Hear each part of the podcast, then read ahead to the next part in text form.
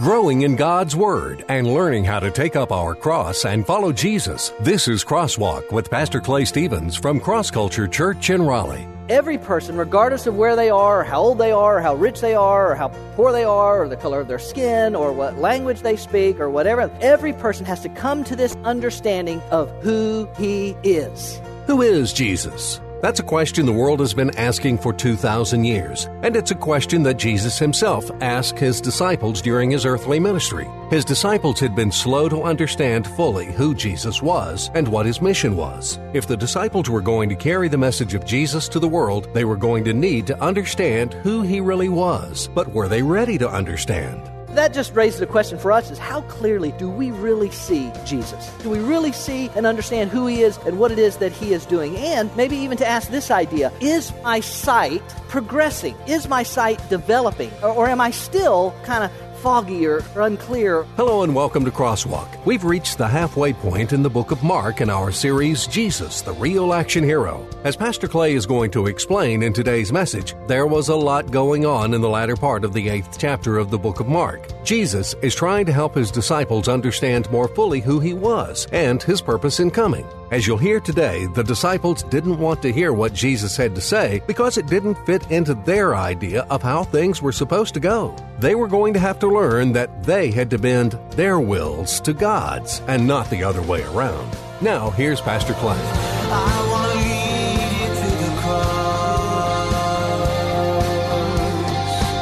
If you were here last week, you may remember uh, earlier up in chapter 8, we didn't finish uh, that last part of last week's message. Now, let me just uh, highlight it, or let Tyler highlight it for you. Last week, we, we talked about several things. One of the things we talked about in verses 1 through 9 of chapter 8 is that a short term memory results in a short sighted faith.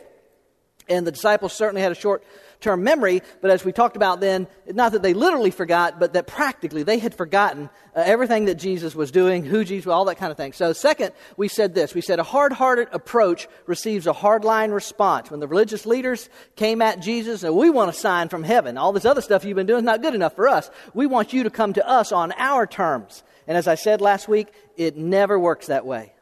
It doesn't work that way. Uh, third, we said a slow to grasp learner requires a slow to pass lesson. Can I get a witness? Anybody feel like they've been in a lesson for a while? It's like, whoo, God, God, please. I think I've got this one. And God's like, I think you don't. So, uh, but, that, but that's, that's the case. And the disciples, and we're going to continue with this today. You're going to see how this is going to continue to unfold in chapter 8. But uh, they are slow to learn this. They are slow to get a hold of the idea of who uh, Jesus is. And so then uh, the one we didn't get to last week that I just want to mention before we move on, I'll read the text. I want you to hear it because it's a very unusual circumstance. It's a very unusual uh, miracle that Jesus performs, or I think it is. And, and it was this idea, and this was from last week, so this, uh, but it looks like this a developing sign I believe, reflects a developing, uh, a developing faith, a developing sight. Developing sign uh, reflects a developing sight. Now, here's what I want to read. I'm in, I'm in Mark chapter 8. The text will be up on the screen. Uh, if you've got a copy of God's Word, you're in Mark chapter 8. But I'm going to read verses 22 through 26, and then we'll get into uh, the rest of the, the text today. But listen to this. So, all this has been going on, and we just looked at that, and he says, And they came to Bethsaida and they brought a blind man to Jesus and implored him to touch him. Jesus, t- touch this guy, heal this guy.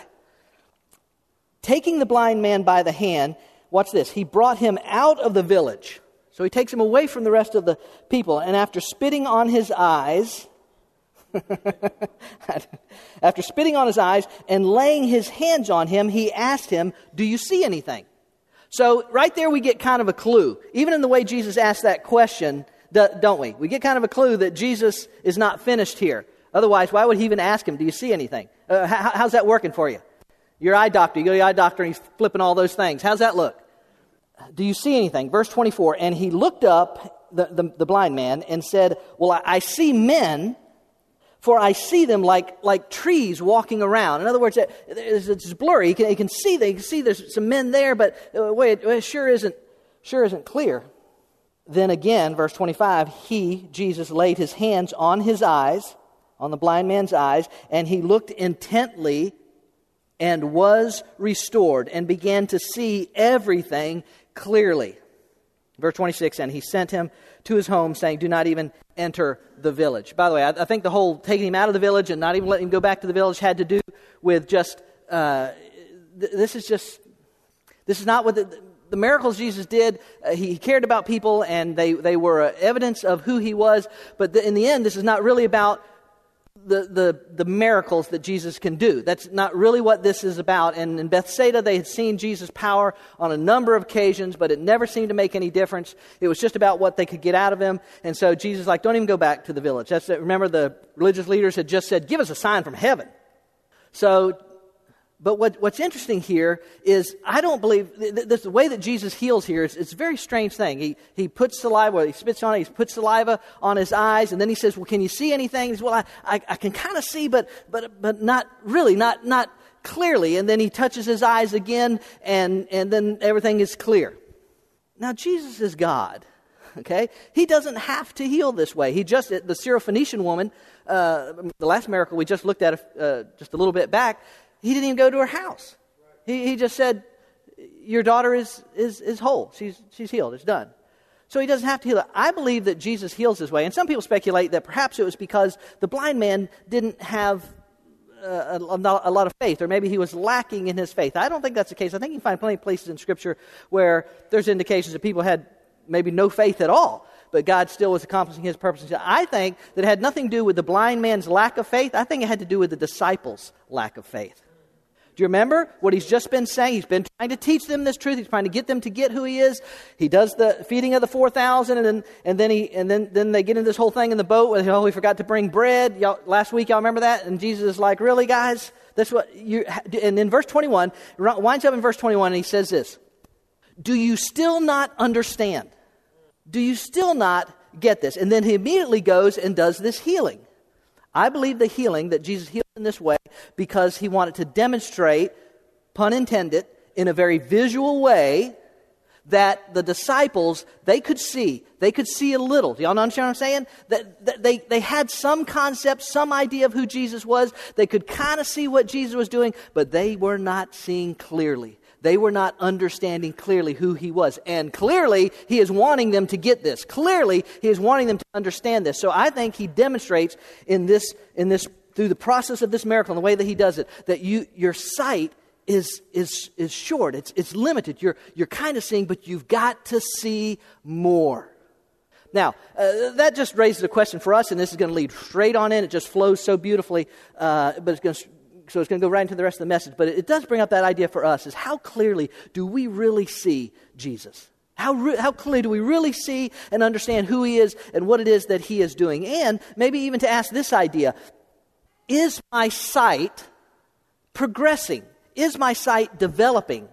Yeah, or, or am I still you know, two years removed or 10 years removed or however long that I've been a, a follower of Jesus, am I still, is it still kind of foggy or, or, unclear or whatever else? There should be this progression. Now, watch how, how the story progresses in chapter 8 and how it begins to work. I'm going to give you some, like I said, some action uh, statements or declarations, and then we'll read the text. We'll start with this one uh, first. We're going to start with a great declaration in verse 27 through 30. So, uh, he heals the, the blind man in this unusual way. And then, watch this, verse uh, 27. He says, uh, Jesus went out along with his disciples to the villages of Caesarea Philippi. And on the way, so they're, they're traveling there, they're walking there. On the way, he questioned his disciples, saying to them, Who do people say that I am? They told him, saying, uh, uh John the Baptist, others say Elijah but others, uh, one, of the, one of the prophets, one of the other prophets. Verse 29. And he continued by questioning them, But who do you say that I am? And Peter answered and said to him, Well, you're the Christ. You're the, you're the Christ. Verse 30, he warned them not to tell anyone about that. About that. And the reason we've talked about this before, that it wasn't the people, and it's clear from their response, that there's a lot of confusion about who Jesus was at this point. Do you think we can all agree on that? There's a lot of confusion. He's been trying to teach them. They don't seem to be getting. He, he, verse 21, he says, Do you still not understand? Then he gives them this very visual picture of the fact that they're seeing, but they're not really seeing. And then he goes straight into this questioning. Jesus is trying to lead them somewhere. He goes straight into this questioning. And he says, Hey, uh, who do people say that I am? And it's clear from their response that there's a lot of confusion about this. Well, some people say you're John the Baptist, maybe reincarnated because he got killed. Or, or some people uh, say that you're Elijah. There was some, you know, this is understanding that he was. And then some say you're this other prophet and all this kind of stuff. So there's a lot of confusion. And to be honest with you, most people probably didn't even care. I mean, I was, I was, honestly, most people probably didn't even care. It was just, it was just what, what can this guy do for me? What, what kind of miracle work can I get out of this? Or uh, for most people, they, it probably didn't make that much difference. But then Jesus turns it and he says, But who do you, who do you say that I am? Right? Because he's been trying to get them, he's trying to get them, get them here, trying to get them to where he's trying to get them. He, he's getting onto them. They're not getting it. He's in it. And he gives him this visual image. And then he says, But who do you say that I am? Now, I'm of the belief, it's just pure speculation, but uh, I, I'm of the belief that probably the rest of the disciples, that this was one time when they were more than happy to let Peter speak first. You know, Peter tended to, to jump in there, tended to be, you know, he was a leader and he tended to want to kind of do it that way. And, and I can just imagine that because, like I said, Jesus is he has scolded them a couple different times with their lack of faith, their lack of understanding, and now he's, and now he's asking this, this intro question oh, this person, this person, this person, but now he's put them on, but who do you say that I am? So I'm, I'm just thinking there may very well be a collective sigh from the rest of the disciples when Peter goes, uh, they're, they're probably pretty happy about that. And Peter doesn't get it wrong, does he? Peter does not get it wrong. Peter knocks it out of the ballpark. This is a, this is the great declaration. You are the Christ. Uh, Christ was the, was the Greek term. In, in Hebrew, it would have been Messiah. Uh, it meant the anointed one, the, the, the expected one, the one that was going to come. Now, we've, throughout this study, we have compared the gospel accounts, right? Because that's how you come up with a full account. You, you see what Mark says, you see what Matthew says, what Luke says, all those kind of guys. In Matthew's account of this, Matthew tells us that Peter says, You're the Christ, you're the Son of the living God. So Matthew kind of gives us the whole, whole spiel of what he says. You're the Christ, you're the Son of the living God. And Matthew also tells us then that Jesus commends Peter for this statement Blessed are you, Simon.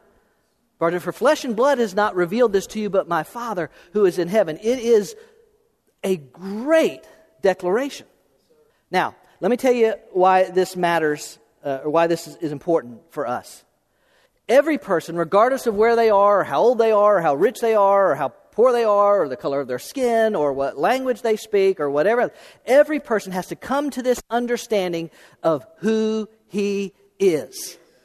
Because, because can I tell you this, and, and, and you know this, you're out in the world, uh, living out there, you know this is true, but as much confusion as there was back then, that's right. That's right. Same today. Still a lot of confusion today. Listen to me. Some people say, well, he was, he was a good teacher.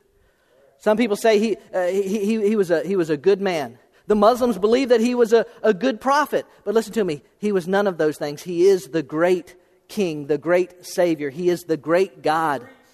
And, and that's a foundation that we all have to understand. As a matter of fact, in Matthew's account of this response, Jesus says to Peter, and he makes this play on words, and most of you are familiar with this, or some of you may be familiar with this, but he, he says, You're Peter. And in Greek, the, the word is, is uh, Petros. You're, you're, you're, and Peter meant little, little stone or little rock. Said, you're, you're little rock. And upon this, and he changes the word, upon this Petra, upon this gigantic boulder of a statement that you have just made, you've just declared, I am the Christ, the Son of the living God. And upon that rock, that boulder, that gigantic statement, that's what I'm going to build my church on.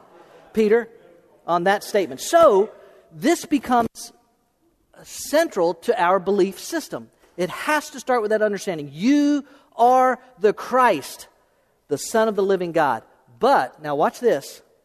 Just knowing that and just believing that is not all of the story.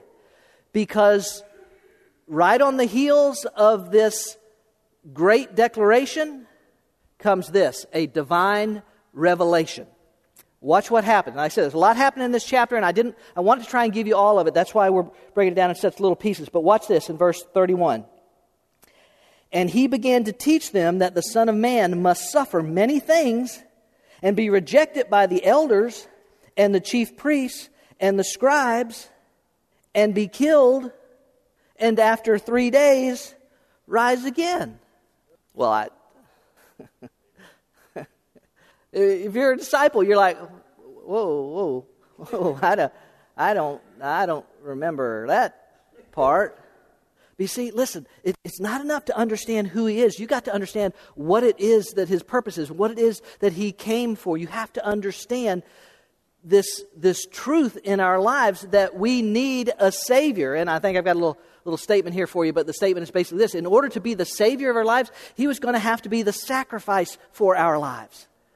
And, and, and they, they, they, weren't, they weren't grasping that. And can I tell you, it, the fact that they were not grasping, it wasn't because Jesus wasn't clear about it. Going to be accused, going to be arrested, going to be beaten, going to be put to death and three days later, I'm going to rise again. I'm going to come back to life. It wasn't because he wasn't playing about it, and he taught them this over and over and over again. Now, here's a question for you How does Jesus know this? How, how, how does Jesus know that this is what's going to happen? He's not vague. He's not, you know, Nostradamus, well, in the 21st, I mean, he's just like, going to be going to be arrested, falsely accused, going to be beaten, going to be going to be crucified and put to death. How does he know that? There's only one way. He is God. He is God. Listen, think about it. From, because I said to you, a lot of people say, well, he's a good man, he's, he's a good teacher, he's a good prophet.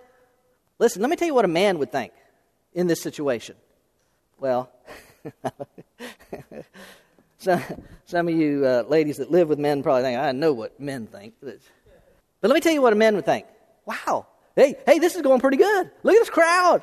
Look at, look, at look at this crowd that's following me. Look at how things are progressing. Look at how things are going. I, I, this is going to work out. I believe, i I believe they're going to really recognize who I am, and, this, and they're, they're going to they're want me to be their king, and, and this, this is all, all going to go good. Listen, that's what a man who doesn't have knowledge of the future, that's what a man would, would naturally think. But that's not what Jesus thinks. It is a divine revelation. He is God. Now, by the way, that, that should, can, can I just say this? Uh, that should be an encouragement to those of us who have committed our lives to Jesus Christ. That, that should be an encouragement to us that, that Jesus' death on the cross wasn't an accident, it, it, it wasn't a mistake. He didn't just blunder into that situation. It wasn't even a tragedy, it was a victory. His death brought our life, and his resurrection will bring our resurrection. Getting a new body. Just, uh, just throw that out there. Y'all getting a new body if you're a follower of Jesus.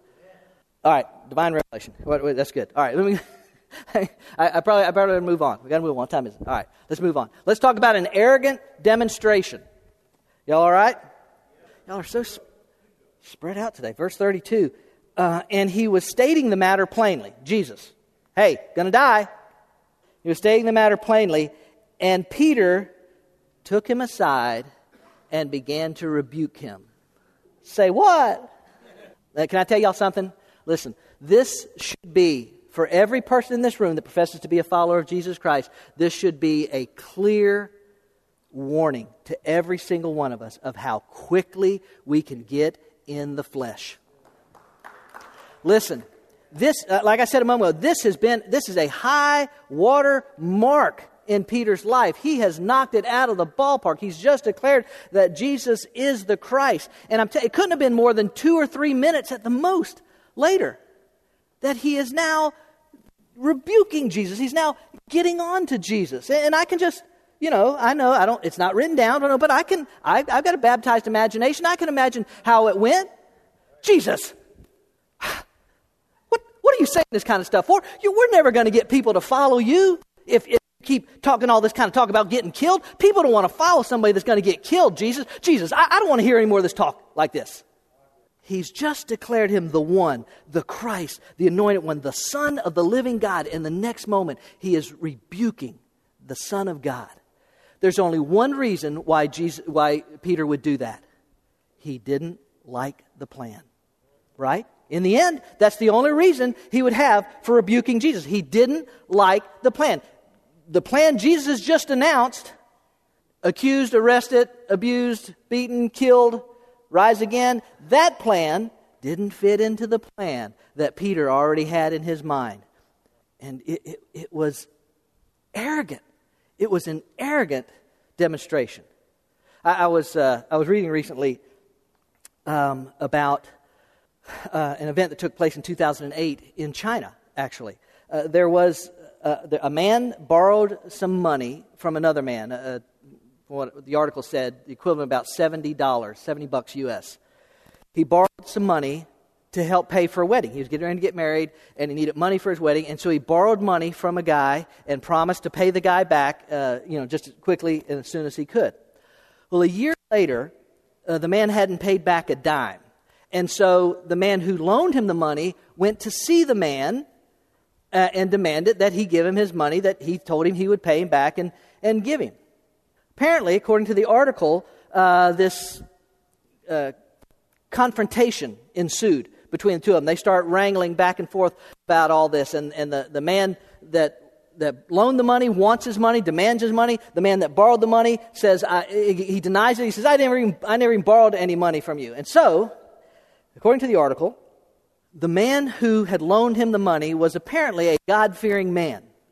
And so he said to the man that he loaned the money to, he said, Well, I'll tell you what. If you will, if you will swear to God that you didn't borrow any money from me, I'll walk away, and that'll be the end of it. I, I, if, if, you can, if you can stand here and say, and you can swear to God that you didn't borrow any money from me, I'll walk away and I'll be done with it. The man who borrowed the money apparently saw this as a great opportunity. He apparently was not a God fearing man, and apparently saw this as a great opportunity to get out of his debt. Because, because the article says that, that the man then reaches down, he picks up a pipe. I don't know if it was a piece of rebar or a pipe, I don't know what it was, a, a metal pipe, and he holds it up in the air and he, and, he, and he shouts out, he says, May God strike me dead if I have, no, I'm sorry, I said, uh, may God strike me with lightning if I have ever borrowed any money from, and he says the man's name. Pow! according to this was not a Christian mag. This according to the article, the man was struck by lightning uh, on the spot. He, the article said he lived, that, that, he did survive. They took him wherever they took him, uh, and he did survive. But there was no report on whether the man ever paid the money back or not. But th- this this is clear, ladies and gentlemen. God does not like arrogance. I'm telling you, God does not like arrogant. Can I remind you just a, a, few verses, just show you a few verses that, that deal with this idea of, of arrogance? 1 Samuel 2 3 says, Boast no more so very proudly. Do not let arrogance come out of your mouth, for the Lord is a God of knowledge, and with him actions are weighed. Don't, don't do this. Do you think you, you have the, the right to do this? Uh, 2 Kings uh, chapter 19, because of your rage, because of your raging against me, and because your arrogance has come up to my ears, therefore I will put my hook in your nose and my bridle in your lips, and I will turn you back by the way which you came. This is God speaking. How about this one in Proverbs chapter 8? The fear of the Lord is to hate evil, pride and arrogance and the evil way and the perverted mouth I hate. Do this one, Proverbs chapter 30. There is a kind, oh, how lofty are his eyes, and his eyelids are raised in arrogance. And then one more in James chapter 4. Uh, but as it is, you boast in your arrogance. All such boasting is, say it, evil. All such boasting is evil. Okay, okay, Clay, we get it. God doesn't like boasting. God doesn't like arrogance. But I would never, I would never boast. I would, I would never be arrogant. And even if I was a little uh, uh, boastful or egotistical at time, even if I was a little arrogant to presume that I would never, I would never rebuke God, I would dare say that that is what every single one of us have done at one time or another. Because you need to understand, it doesn't. God doesn't have to be literally standing in the flesh beside you, like He was for Peter, for you to do the same thing that Peter did. I, I, would, I would propose that every single one of us have at some time or another. Because isn't that what Peter did? Why, did why did Peter rebuke God? Didn't like his plan. God, you, uh no, Jesus, that's not, no, this is not the plan. This is not the way things ought to go. This is not what, what you ought to do. How many of us at some time or another have said, God, I, I, are you even, are you even tuned into the same station I am. God, what is good? God, why is this working out this way? God, what is this doing? God, why are you working out? God, why is this happening? God, why? No, nobody in here has ever done that.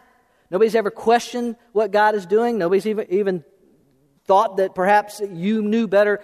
Maybe you'd never say it that way, but that in a sense, boy, it would everything would work out better if it just went this way, God.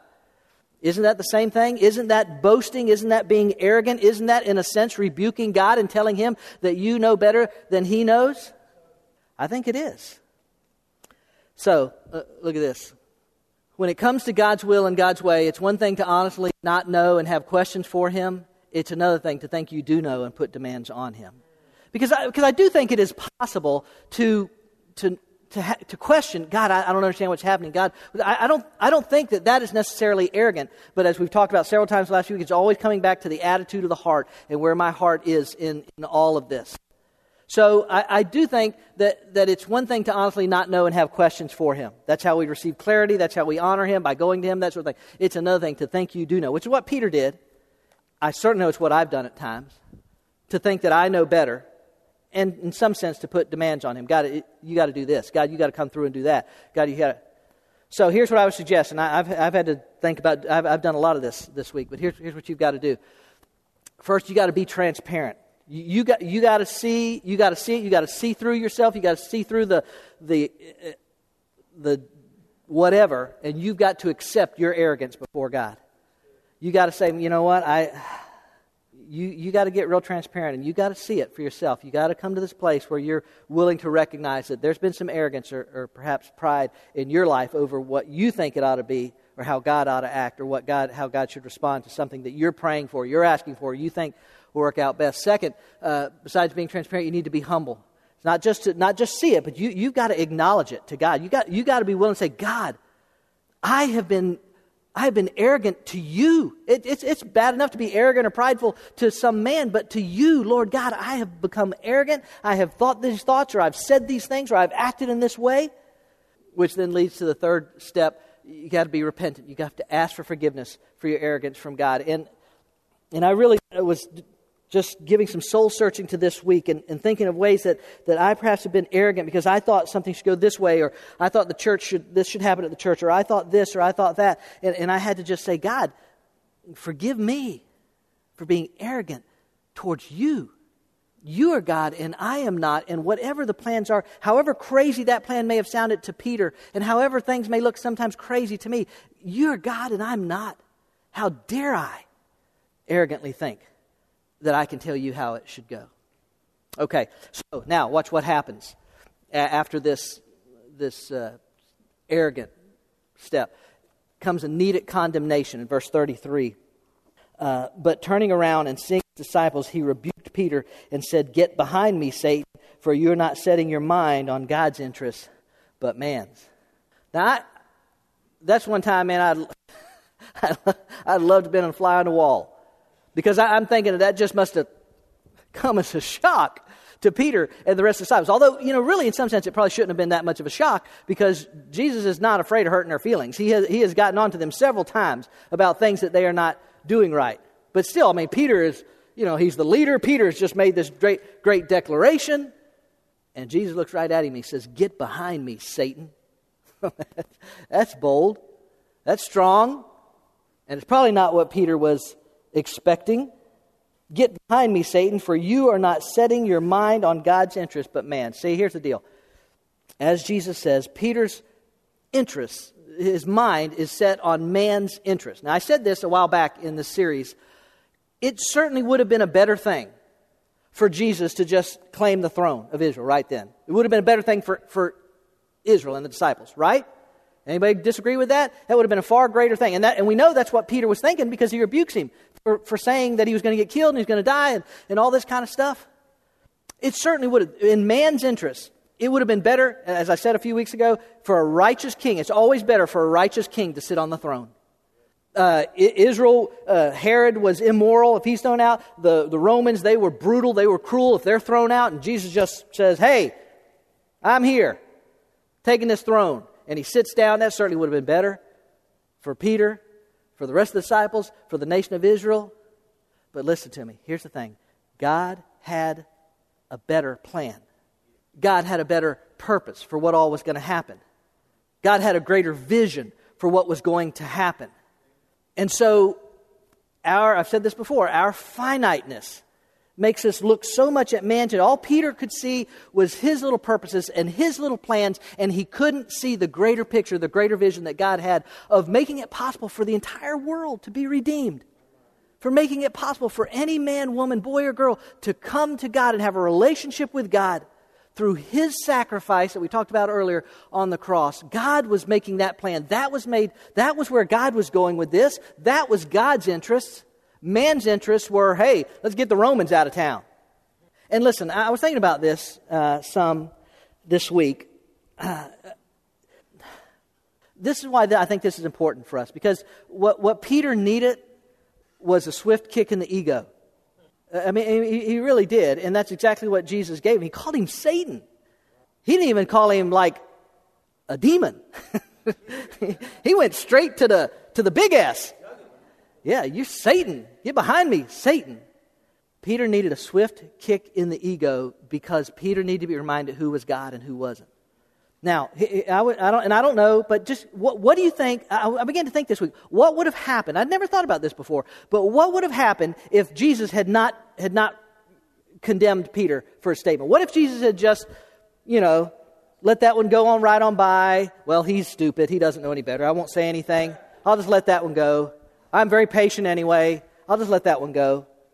I, I, after thinking about this a lot, I'm convinced that that would have only emboldened Peter to become more and more questionable about God's plans. And, and this thought, I'd never thought about this before. And I, you know, I know God's sovereign and God, you know, everything God knows how it's going to work out. But I wonder if Peter, had it not been for Jesus' rebuke, could Peter have ended up at the same place where Judas did? Because we know, uh, essentially, Judas rejected Christ ultimately because he saw this thing was, was going south from his perspective. He wasn't, Jesus wasn't going to set up his throne. He wasn't going to be part of the, the big posse. This wasn't going to turn out the way he wanted. This, and so he's going to cut his losses and get 30 pieces of silver out of it at least. Is it possible that Peter could have ended up in that same place if Jesus hadn't rebuked him and called him out and said, Peter, you don't even know what you're talking about. Peter, you are looking at man's interest and not God's interest. Same thing is true in our lives. Listen, can I just tell you, when, and, and Maybe we don't always know it, but there's times I think when God brings a rebuke against me, and I know it, man. I know it's God bringing a rebuke against me about something. And rather than becoming angry or, or upset or, or arrogant, what we need to do is just humble ourselves and say, God, I, I don't, I don't, I don't want to follow my way. I don't, I don't want to act in the flesh. I don't want to do these things. God, would you help me to be the man or the woman that you want me to be in this process, Lord God? This, this rebuke was needed in his life. All right, uh, now let's get to the next one a theological explanation. The story is progressing, one thing after another, but now watch this. Listen to this. And he summoned the crowd with his disciples and said to them, If anyone wishes to come after me, listen to this now. Remember, the, remember the, the context, all this discussion with the disciples, all, you know, all this stuff that's been going on, the rebuke that he's just made of Peter. He summons the crowd with his disciples. Y'all, y'all come here. Come here. This is right after, you know, Peter, you know, Lord, don't be talking that way. And Jesus says, Get behind me, Satan. All of y'all, come here, come here. and he gathers them up and said to them, If anyone wishes to come after me. You see what he's doing? He said, Wait a minute, let's just stop and clarify this whole thing right now. Let's make sure everybody understands what it means to be a follower of Jesus. You guys following me around all over Galilee and, and Timbuktu, but now you, you better understand what this really means to follow me. Let, us do some, some theological clarification here. If anyone wishes to come after me, he must deny himself, take up his cross, and follow me. For whoever wishes to save his life will lose it, but whoever loses his life for my sake and the gospel's will save it.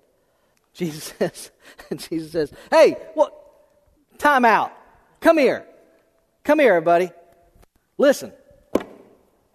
If you didn't like what I had to say about me dying, then you're going to hate this next part because you're going to have to die too. You're going to have to die too.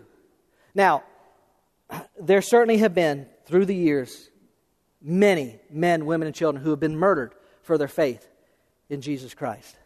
But, but, it, but it's pretty, it, and that can happen. Depending on the part of the world you are or situation, that still can happen today. But it's pretty clear that, that Jesus is speaking metaphorically here uh, the statement that I have looks like this You don't have to literally experience physical death if you want to be his follower. You don't have to literally experience physical That could happen, but you don't have to literally experience physical death to be his follower. But you do have to literally experience spiritual death if you want to be his follower. That, that's just the deal. That's just how it goes. That's just where it is. You have to be willing to do this. And you need a, you need a theological clarification here because if you think this is about just following me around and seeing me feed a bunch of people or, or restore sight to somebody or, or even sit as king on the throne of Israel, you, you've missed it and you need to understand something. This is not just about what I'm going to accomplish. This is about what you're going to accomplish. This is about who you're going to be and who I'm creating you to be. And this is so important because I, I didn't say this a while ago, but in Matthew's version of this story, when, when Jesus uh, commends Peter for a statement, You're the Christ, you're the Son of the living God. And Peter and Jesus says, Blessed are you, Simon Bar Jonah, for flesh and blood has not revealed this to you, but my Father who is in heaven. Jesus goes on to say, You're Peter, upon this rock I'll build my church. And then he says, And to you I am giving the keys to the kingdom of heaven. Now, I, I believe that Jesus was, was, talking to all disciples at that point. I really do. These are all disciples. He said, I'm giving you the keys to the kingdom of heaven. Whatever is loosed in heaven shall be loosed on earth. In other words, hey, hey guys, listen, I'm, I, am i am giving you the truth. I'm giving you the keys to this whole thing. I've already declared in heaven how this is going to go. I've already made it possible so that salvation, I'm going to, I'm going to pay the price so that all mankind can be free and so that this world can be redeemed, so it can be loosed on earth. But you're the key. You have the keys if you're going to be the ones that are going to unlock the doors so that other people can come into a relationship. Jew, Gentile, everybody, that they're going to be able to, to come in. So you better understand that this is not about sitting on a throne. This is not about having authority. This is about you dying to yourself and living for me and living for other people. It is a theological really clarification at this point. Now, here's, here's the way it uh, breaks down. In verse 34, you have the strategy. Here's what he says. It starts with this. Starts with self-denial. Any person that wants to come after me must deny himself. Now, and listen, none of this is easy, okay? Would, would everybody agree that, anybody in here that's tried to follow Jesus, would you agree that this is not easy? Dude, it is, it is not easy to follow Jesus in this world of time, but it requires self-denial. It really, what it comes down to is living out John the Baptist's words. You remember these, these words in uh, John chapter 3? He must increase, but I must decrease. That, that's really what the life of a follower of Jesus is. It's self denying myself. It's, it, it, it's not about me. It's not about what I want. It's not about what I think. He must increase. I must decrease. When it, when it comes to choices that I make, uh, the statement I have is this I have to choose to not choose myself. And wow, that is hard. Man, it's hard to not choose myself. What I want, what I think, what I wish, what I, because I'm being taken advantage of, or I'm, I'm not. Theological clarification, just so we're all clear on this, you got to deny yourself. And everything in my flesh and everything in the world screams at me to do just the opposite. Uh, not only self denial, but secondly, voluntary death. Did you notice what he said? He didn't say, get put on a cross. He said, Take up your cross. Pick it up. Take it up. It is voluntary death. Again, he's, he's speaking metaphorically, but the cross, ladies and gentlemen, the cross was the instrument of death, one of the most common forms for the Romans. That's how they put criminals to death. That's how they put those that's how they put them death. They put them on a cross and they crucified them. It was an agonizing way to die and Jesus just announced he was going to do it, and then he says, "You got it. You have to voluntarily die. You have to take up your cross."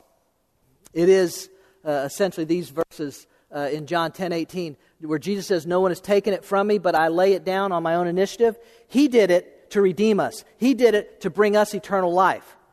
We do it not for the same reason, but we essentially repeat Jesus' words not to redeem mankind, but to reveal mankind that the Redeemer has come. We do it, we say, No one takes my life. I, am voluntarily laying this down. Paul put it this way in Galatians. Maybe you've read this before. This is what Paul said. Now, he's still alive, he's still breathing when he says this. But he says, I have been, past tense, I have been crucified with Christ. What are you talking about, Paul? Jesus was on the cross, two thieves were on the cross, you weren't on the cross. Matter of fact, you weren't even a believer in Jesus at that point in your life. No, but now this, that's how he That's, that's his life. I have been, I've just decided, I'm dead. I'm a dead man. As far as I'm concerned, I have been crucified with Christ, and it is no longer I who lives, but Christ lives in me. In the life which I now live in the flesh, I live by faith in the Son of God who loved me and gave himself up for me. He's, Christ is living his life out through me. Christ is, is doing this in me. It is now Christ accomplishing what he wants to accomplish in my life. I don't live anymore. He lives in and through me. Do you understand that? Because I'm telling you, the disciples didn't get it yet. Do you get that? Do you understand what he's saying? And then the, and then the last part of the strategy uh, divine direction. You deny yourself, you take up your cross, you die, and then follow me. Uh, by the way, all, all three of the verbs used here uh, in, that, in, that, in those verses deny self, uh, pick up your cross, follow all three of the verbs um, are imperative in their form, but basically uh, it carries an idea of command. In other words, uh, Jesus is saying this is, this is not an option. This is not an add-on addition. You, know, you go to the car dealership and say, well, I'll, I'll no, it's not, it's not how this works. If you, if you are a follower of Jesus Christ, this is what it means. It means deny yourself, die to self, and decide for yourself that you're going to follow me. Uh, the last one, by the way, follow me, is a, is a present continuous tense verb. In other words, uh, the decision to follow Jesus is not just a one time thing when maybe I walked down an aisle or, or I talked to my parents in my bedroom and I prayed and I asked Jesus to come into my life. No, it's not that. It's a, it's a, it's a right now, every day, minute by minute decision to follow Him. Not, not just back then, well, oh yeah, I remember when I was 17, I accepted Jesus, or I was 25, or I was. Le-. No. Right now, continuously, I'm following. So, in other words, what becomes important to Jesus becomes important to me. What matters to Jesus matters to me. The way Jesus treated people is the way I ought to treat people. The priorities for, for Jesus' life and ministry should become my priorities for life and ministry. That's what it means to follow him. It's not just, oh, yeah, I, I, I believe in Jesus. Oh, yeah? Well, here's how Jesus explained it. All right, let me, real quickly, because I'm going to need to wind this up. Let me, let me just give you something that uh, just, it's been. Uh, um, this idea of, of, uh, of what it really means, this, this deal of clarification, what it really, genuinely, authentically means to be a follower of Jesus is really important, obviously, for our lives.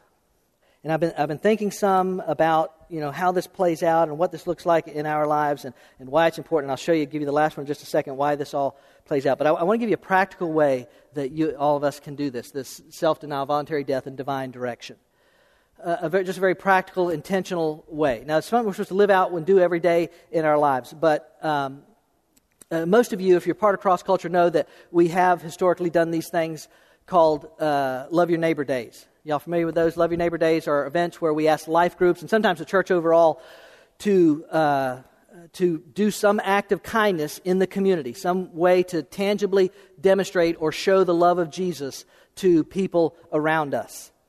Right? Some of y'all taken part in some of those things. Some have been, have been like I said, church wide, you know, family fun days and all those kind of things. But then, and the life groups have, have fed police stations and fire departments and all the picked up, all different kinds of ways we try to demonstrate. And we've called them Love Your Neighbor Days. And, and that's good. You know, it's fine. It's, it, it's great. But uh, uh, it's not enough. I'll just be honest with you. It's not enough. We, we, there's more that we have to do. There's more that there's, we've got to be able to impact our culture to a greater degree right? So I, have I've come up with a little something uh, that the staff doesn't even know. I haven't talked to the staff about this, but uh, just it was an idea that came to me the other night when I was I had a conversation with Will and Jenna Brown. We were just talking about some things, and this idea came to my mind. And, and the more I thought about it, I thought, well, fooey, we can do that. so we come up with this thing, uh, and here's what I'm calling it. We've got Love Your Neighbor Days. Now we're going to have Love Your Neighbor Nights. Now, when I first thought of that, I thought, yeah, that, that's pretty good. And I, then last night, I got to laughing about that. I got to think about love your neighbor nights. Whoa, I don't know. Sounds a little, I don't know if we're that kind of church or not. but, but we've got to show people that having a relationship with Jesus Christ it makes a difference in their lives. We, and, and to do that, we have to invest ourselves into life. So here's what you're going to have to do. You're going to have to, you're going to have to deny yourself to do this. You're going to have to die to yourself to do this. Uh, you're going to have to follow him to do this. Here's what I want you to do. So here's, here's the first love your neighbor night. Staff, y'all might want to write this down since y'all didn't know anything about it. But the first love your neighbor night, here it is, Friday night, August 1st. I just picked a date. And I'll be honest with you, I really didn't pray about it. I didn't. I asked my wife, you know, and I, she thought Friday nights are good. But that, that's like six or seven weeks away, okay? So here's what, here's what I need you to do. Here's what I need you to do. And here's what will honor. I need every one of us who are part of this fellowship to take Friday, August 1st, and have a neighbor over for dinner. Just have them over for dinner. Just, hey, listen, do not, I'll write more about this in a pastor's perspective this week. Do not tell them this is a church thing, okay? Do not tell them this is a church thing. Do not bust a track out on them Or, you know, drop your 10 pound family. No, I don't. I just want you to hang out with them. I want you to have dinner with them. I want you to get to know them. I want them to get to know you. I want you to begin to invest in people's lives. And I, I, don't, I don't, there's no secret about it. The hopes is that if we, if, if we can invest in people's lives, there, there might come point as we cultivate these relationships that they would want to know more about this Jesus that they see living out in. So, so I really, I want you guys to put it on your calendar. Friday, August 1st, uh, Friday night, have a neighbor over there. And if you say, well, all my neighbors are, are churchgoers, Okay, this is important. I know I got to let you go, but don't don't try and I mean it's fine have relationships with people that go to church, but you understand what I'm saying? Reach out to unchurched people.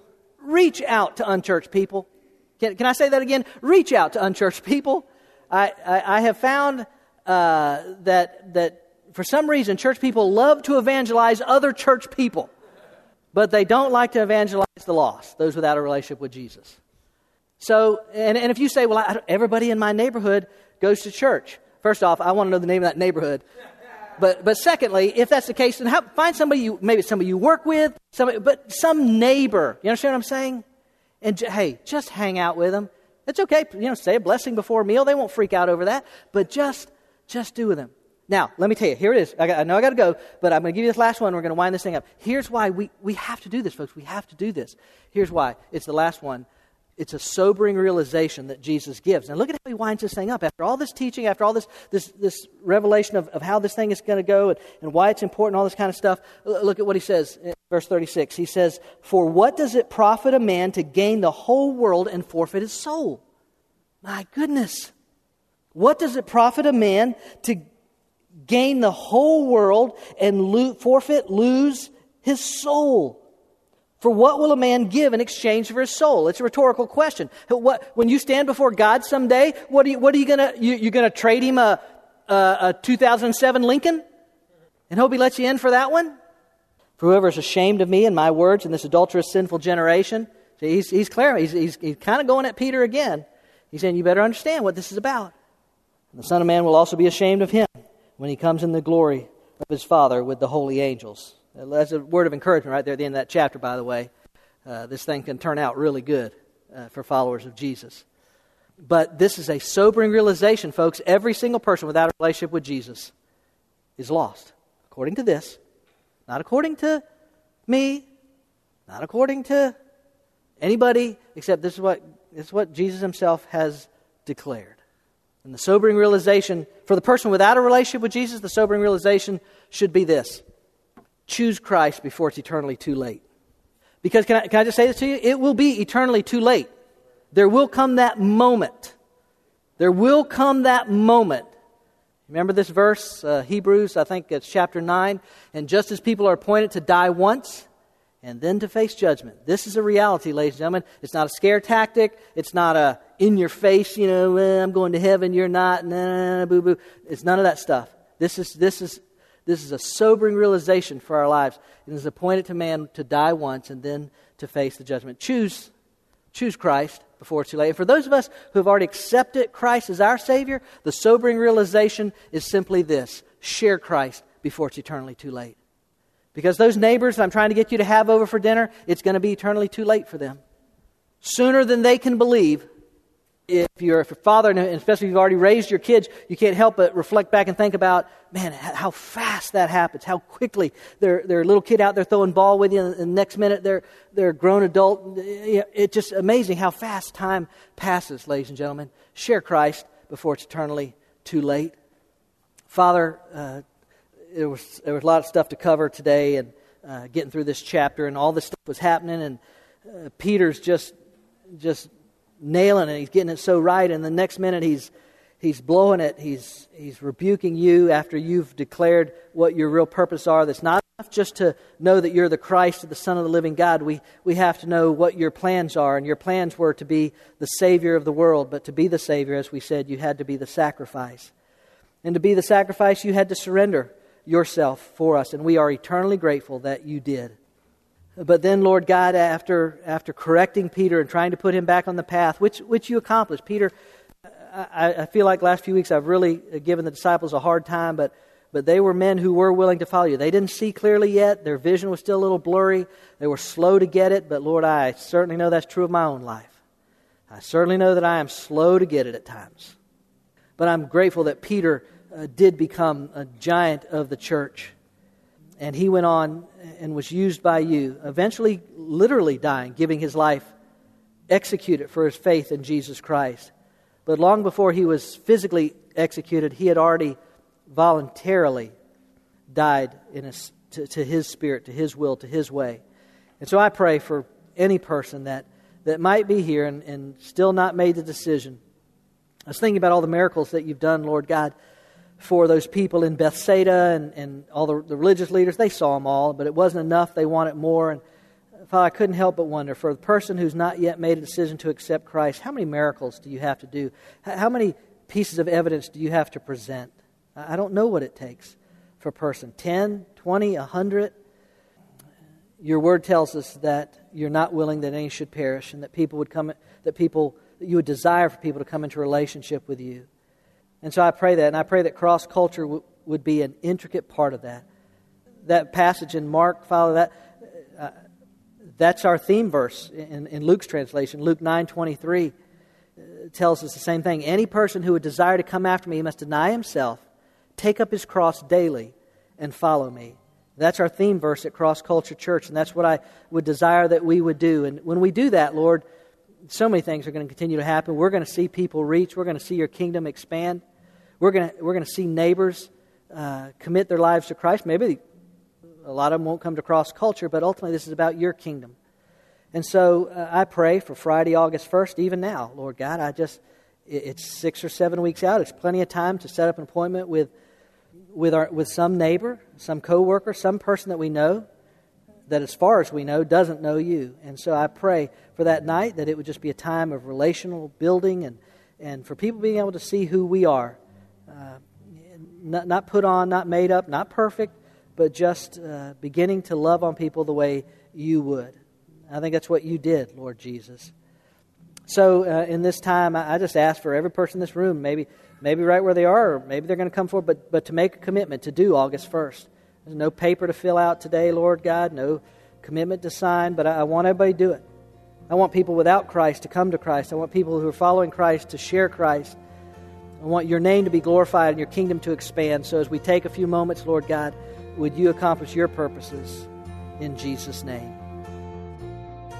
Peter had his focus on the wrong thing. As Jesus said, Peter's focus was on man's interest and not God's. It's hard for us to believe that Peter would actually rebuke Jesus for announcing that he was going to be killed. But as Pastor Clay pointed out today, we can be guilty of the same thing when we question God's plans for us. Like the disciples then, we have to learn to focus on the spiritual, the eternal, and not the material temporal world. We're glad you joined us for this week's Crosswalk. Each week, Pastor Clay opens the Bible and brings out its exciting and practical truths to apply to our everyday lives. Cross Culture Church is a new church in North Raleigh, but instead of religion, we're about relationships. And instead of rituals, we practice realness. We meet Sunday mornings at 1030 at the Leesville Road High School, a mile and a half south of I-540, exit 7. And we welcome anyone who is looking for a place to learn about God's plan for their life. At Cross Culture Church, Church, we experience the liberating, satisfying, life changing power of the cross, and it's our desire to bring that power to a culture in need of freedom, hope, and joy. We hope you'll come join us on a Sunday morning. We'll save a seat for you. I'm not the water, I'm not the bread,